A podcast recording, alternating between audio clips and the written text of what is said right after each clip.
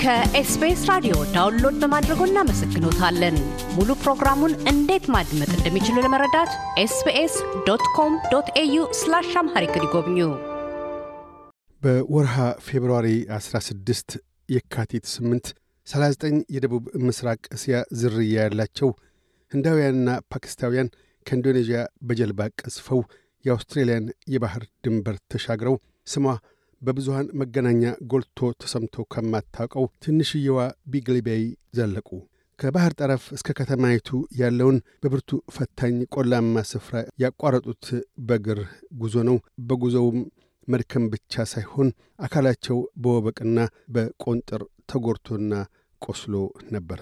የአካባቢው ፖሊስ እስከሚመጣና ሲልም ለአውስትሬልያ የድንበር ጥበቃ ተላልፈው እስኪሰጡ ድረስ የቀየዋ ነዋሪዎች የሆኑት ነባር ዜጎች ውሃ፣ መጠጥና መጠለያ ቸረው ተንከባክበዋቸዋል። ግና የጀልባ ሰዎች በሚል ተቀጽላ በመገናኛ ብዙሃን ግንባር ቀደም ዜና ሆነው መቅረባቸው የሞቀ የፓርላማ ክርክር በተቃዋሚ ቡድኑና በመንግሥት መካከል አስከትሏል። የስደተኞች መብቶች ተቆርቋሪዎችም ከጥገኝነት ጠያቂዎች ወገን ሆነው በተቃራኒው አውስትሬልያ ወደ አቋቋመችው የናሩ እገታ ማዕከል እንዳይላኩ ድምፃቸውን አጉልተው አሰምተዋል። ሆኖም የፌዴራል መንግሥቱ የተቃዋሚ ቡድኑን የፖለቲካ ትኩሳት ለማብረድና ቀደም ሲል ተቀርጾ ያለውን የአውስትሬልያ ድንበር ጥበቃ ፖሊሲ ለመተግበር ፈጥኖ 39ኙን ከኢንዶኔዥያ በጀልባ ቀዝፈው ወደ አውስትሬልያ የዘለቁትን ግለሰቦች ወደ ናሩ እገታ ማዕከል ላከ። እሰጥ አገባውና ውሳኔው አስከፊ ትውስታዎቻቸውን ከቀሰቀሱባቸው የቀድሞ የናሩ ማዕከል ታጋቾች መካከል ኢትዮጵያዊቷ ቤተልሔም ጥበቡ ትገኝበታለች። እንደ 39ኙ ግለሰቦች ሁሉ ቤተልሔም ወደ አውስትራሊያ የዘለቀችው በጀልባ ከኢንዶኔዥያ ተነስታ ነው። ናሩ እገታ ማዕከልም ለሁለት ዓመታት ታግታ ቆይታለች። ሰሞነኛው የሆነው የፓርላማ እሰጥ አገባና የናሩ እገታ ማዕከል ብሔራዊ የመከራከሪያ ነጥብ መሆኑ የቀድሞ የናሩ ሕይወቷን አግዝፎና አስታውሶ ስሜቷን እንደምን እንዳወከች የገለጠችው እንዲህ ነው። በጣም አመሰግናለሁ። ከሶስት ቀን በፊት ዜና ላይ ገና ሳይ በጣም ነው የደነገጥኩት። በጣም ልብ ይሰብራል። ለምን ብትል ሰዎቹ ወይም ስደተኞቹ እዛ ቦታ ላይ ሲወሰዱ እኔን እነሱ ላይ ሳልኩኝ እና ትንሽዬ የሚያደናግር ነገር አለው። ገና ምንም ነገር ሳታቅ ቋንቋኑም ሳታቅ ወዴት እንደምትሄድም ሳታቅ ናሩ ማለት እስር ቤት ነው። ለኑሮ እንኳን የማይመች ቦታ ነው። ሳየው በጣም ልብ የተሰበረ የረሳሁትን trauma እና ስቃይ ታወሰኝ። ገና እነሱን ሳያቸው እኔ ሰውነቴን ወረረኝ። በቃ እድለኛ አይደሉም እዛ ቦታ ላይ ለመወሰዳቸው። መወሰድም የለባቸውም። ለምን ብትል እንደኛ experience እንደኔ experience እዛ እያለው ስደተኞች ሞተዋል። ስደተኞች ራሳቸውን አጥፍተዋል። ስደተኞች በጣም ተጎድተዋል፣ ከህፃናት ጀምሮ ማለት ነው። እና ያ ናሩ ለማንም ለመኖርም ለመቀመጥም የማይመች ቦታ ነው። በጣም ልባችን ተሰብሯል። ለምን ብትል የዛሬ ዓመት እንደተዘጋ ነበር የተነገረን። ትንሽ አይምሯችን አርፎ ነበር። አሁን መከፈቱና እንደገና ሌላ ስደተኞችን እዛ መወሰዳቸው በጣም ልብ የሚሰብር ነው። ሁላችንም ዜናውን ስንሰማ በጣም ነው ያዘን ነው። ለእኔ ጭንቀት ነው የለቀቀብኝ። በጣም ጭንቀት ለቀቀብኝ። የረሳሁትን ሁላ ደግሜ እንዳስታውስ አደረገኝ። የተሻለኝን እንደገና አሳመመኝ። እና በጣም ያዘን ነው። መንግስት ይሄን ነገር ማድረግ አልነበረበትም። እነዚህ ሰዎች ወይ ስደተኞች ሰላምን ፈልገው ነው የመጡት። ሰላም ያልሆነ ቦታ ደግሞ መውሰድ ህልማቸውንም ጤናቸው ላይም ጉዳት ያመጣል። በጣም ጤናችን ላይ ብዙ ጉዳት አምጥቷል። በተለይ የአይምሮ ጉዳት፣ እንደገና የአካል ጉዳትም አለው። ተስፋ መቁረጥ አለ፣ መታመም አለ፣ እንቅልፍ ማጣት አለ።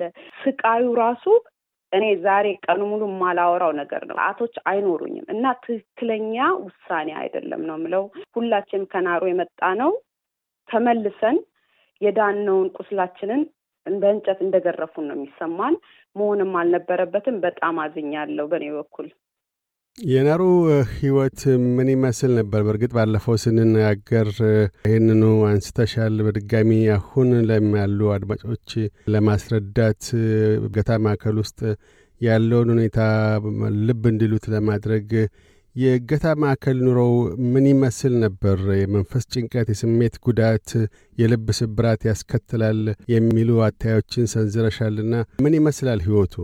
ናሩ ስንሄድ መጀመሪያ እኛ እንደተነገረን አይደለም። ጥሩ ቦታ ነው ለ process ተብለን የተነገረን፣ ግን በቦታው ስንደርስ ሙቀቱና የ island ዋ ማነስ በጣም አስደንግጦናል። ኑሮ በጣም ይከብዳል። ድንኳን ውስጥ ነበር የምንኖረው። አስራ አምስት ወር ሙሉ ድንኳን ውስጥ ሆኛለሁ። ለዛውም በር የሌለው safety የሌለው ሻወር ራሱ ስንወስድ ሁለት ደቂቃ ነበር። ከሁለት ደቂቃ በኋላ ይዘጉብን ነበር። aircon የለውም። ድንኳን ውስጥ መኖር ማለት ይከብዳል። በዛ ሙቀት እንደገና የሕክምና ዶክተሮች እንደፈለግ አታገኝም። ኢንተርፕሬተር እንኳን በየቋንቋው የማናገኝበት ጊዜ ነበረ። ትምህርት እንደምትለው ትምህርት ራሱን የመማሪያ ቦታውም የለውም እና ላይፉ በጣም ይከብዳል። ለእኔ በጣም ከብዶኝ ነበር። ድንኳን ውስጥ ኖሮ ተስፋ ቢስነቱ እንደገና የምትፈልገውን ነገር እንኳን በቋንቋ እንኳን መጽሐፍ ቅዱስ የማታገኝበት ነው እና ከዓለም የራቀ ቦታ ነው ኑሮው ለመኖር ወይም survive ለማድረግ በጣም ይከብዳል። በጣም ይከብዳል። እንዳልኩ ነው። ስልክ አታገኝም። family ን የምታናግረው አስር ደቂቃ በአስር ቀን ነው የሚፈቀደልህ። ያችን አስር ደቂቃ ቤተሰብ ካላነሳ ሌላ አስር ቀን መጠበቅ አለብህ። ኢንተርኔት በሰዓት አንዴ በሳምንት ይፈቀድልን ነበር። ሁሉ connection ም አይኖርም። ቲቪ ከዜና እንኳን የማታይበት ቦታ ነው። ለምን ድንኳኑ ስለሆነ ነገሮች አልተስተካከሉም። ልብስም እንደፈለግ የማታገኝበት ቦታ ነው። facility ዎች ብዙም የሉትም ነው የምለው። ያ ቦታ ሰውን ለማሰቃየት ሰውን ለማሰቃየት የተገነባ ድንኳኖች ወይም island ነው። በቃ እኛን ለማሰቃየት ወይ የሰው ልጅን ስቃይ ለማብዛት የተገነባ ነው። እኔ ሁለት ዓመት እዛ ተቀምጫለሁ።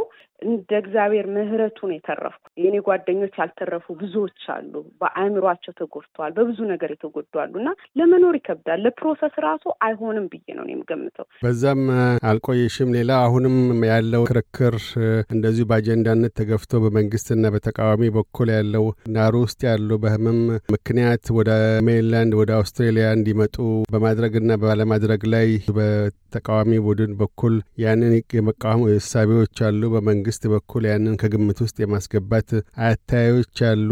በዛው የተነሳ ነው ወደ አውስትራሊያም ለመግባት የቻልሽውና ይሄም አሁን ሌላ የመከራከሪያ ሀሳብ ሆናልና እዛ ሰዎች ካሉ ባለ ሁኔታ የአእምሮ ጤናም ሆነ በሌሎች ጉዳቶች ደርሶባቸው የታመሙ ሰዎች ወደ አውስትሬሊያ የማምጣቱ ወይም ያለማምጣቱ ውሳኔ ምን ያህል ጎጂ ወይም ምን ያህል ጠቃሚ ነው? እንዳልኩ በተለይ እዛ ከታመምክ ብዙ ዶክተሮችም ወይም የምትፈልገው ነገሮች ስለማይገኙ ስደተኞችን ወደዚህ ቢያመጧቸው መልካም ነው ነው የምለው። ለአይምሮ ራሱ መልካም ነው። ለምን እዚህ ብዙ facility ታገኛለህ፣ በምፈልገው ዶክተር ታገኛለህ። እዛ ጥርስን ብትታመም የምትታከምበት ቦታ የለም። ለምን ናሩ በጣም ትንሽዬ ነች። በጣም ትንሽ በአንድ ሰዓት walk አድርገህ የምትጨርሳት ቦታ ነች። ለሰው ልጅ ከታመመ ራሱ ሄደ ለድንገተኛ የማደርስበት ቦታ ነው እና ሁሉም እዚህ በተለይ ሲታመሙም ሆነ ባይታመሙም ወደዚህ ወደ አውስትራሊያ detention አለ ወደ ውስጥ ራሱ ቢገቡ እኔ ሁሌም መንግስትን የምለው ለዛ ነው። at least እናገኝበት opportunity ዎች ወይም የምንማርበት ወይም የምንታከምበት ቦታ ቢያመጧቸው ጥሩ ነው ነው የምለው። ለምን እዛ በቆየ ቁጥር አይምሮህ damage እየሆነ ነው የሚመጣ። እንደገና ደግሞ ከዛ ወጥተህ ወደዚህ ከቆየ አይምሮ አንዴ damage ከሆነ በኋላ ደግሞ ብትለቀቅ ራሱ ቶሎ አይለቅህም ያ ትሮማ እና በተቻለ መጠን ምንም ነገር ሳይሆኑ መንግስት ወደዚህ ቢያመጣቸው እንመርጣለን። እንደ ቀድሞ የናሩ እገታ ማዕከል ጥገኝነት ጥያቄ አንቺ ብቻም አይደለሽም። ሌሎችም እንደዚሁ ከተለያዩ ሀገራት የመጡ ዜጎች አሁንም አውስትራሊያ ውስጥ ትገኛላችሁ። የእናንተስ ጉዳይ ከምን እልባት ላይ ደርሷል? ጉዳያችሁ ተፈጽሞ የአውስትራሊያ ነዋሪ ፈቃድነት ወይም ዜግነት አግኝታችኋል ወይስ አሁንም እንደዚሁ በንጥልጥል ላይ ያለ ገና ውሳኔ ያላገኘ በመቆየትና ባለመቆየት ላይ እርግጠኛ ሳትሆኑ ያኖራችሁ ነው ያላችሁት? ሁኔታችሁ ምን ላይ ይገኛል? ሁኔታችን አስር ዓመታችን እዚህ ሀገር ከመጣን ምንም ጥገኝነት አልተሰጠንም። ምንም የመማር ፍቃድ አንችልም። ቤተሰቦቻችንም ማየት አንችልም። የስድስት ወር ቪዛ ነው የሚሰጠን። በየስድስት ወሩ ማሳደስ አለብን። ትራቭል ራሱ ማድረግ የትም አትችልም። ለምን ብትል ናሩ ከሄድክ ቻባ ነው የሚመታብህ። እዚህም ብትመጣ ትሰቃያለህ። ለምን already ከናሩ የመጣ ሰው ነው ተብሎ ቀይ X ነው በቃ የሚደረግብህ። ሌላ ነገር እንዳታገኝ opportunity ሁላ ይዘጋጋብሃል። ስራ ብቻ ነው የሚፈቀድልህ። ከዛም መተህ ራሱ እዚህ መንግስት አይረዳህም። income ራሱ አይኖርም። ራስህን heal ሰርተህ ራስህን አድን ነው የምትባለው። አስር አመት ቀልድ አይደለም።